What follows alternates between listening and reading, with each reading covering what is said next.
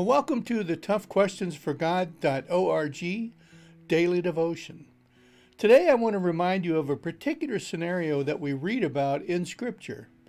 Jesus was being crucified, and he was between two other people that were being crucified on the same day. One of them was mocking Jesus, the other one was turning to Jesus and saying, Remember me when you come into your kingdom. Now, granted, both of those individuals were guilty for the crimes that they had committed, and under Roman law, they were being crucified.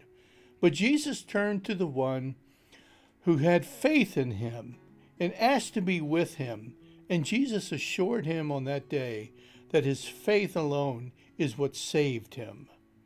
We have to remember that it is our faith in who God is, our faith in who Jesus is, that is the ultimate thing that we can ever accomplish in this life is to have a faith that leads us unto salvation for all of eternity.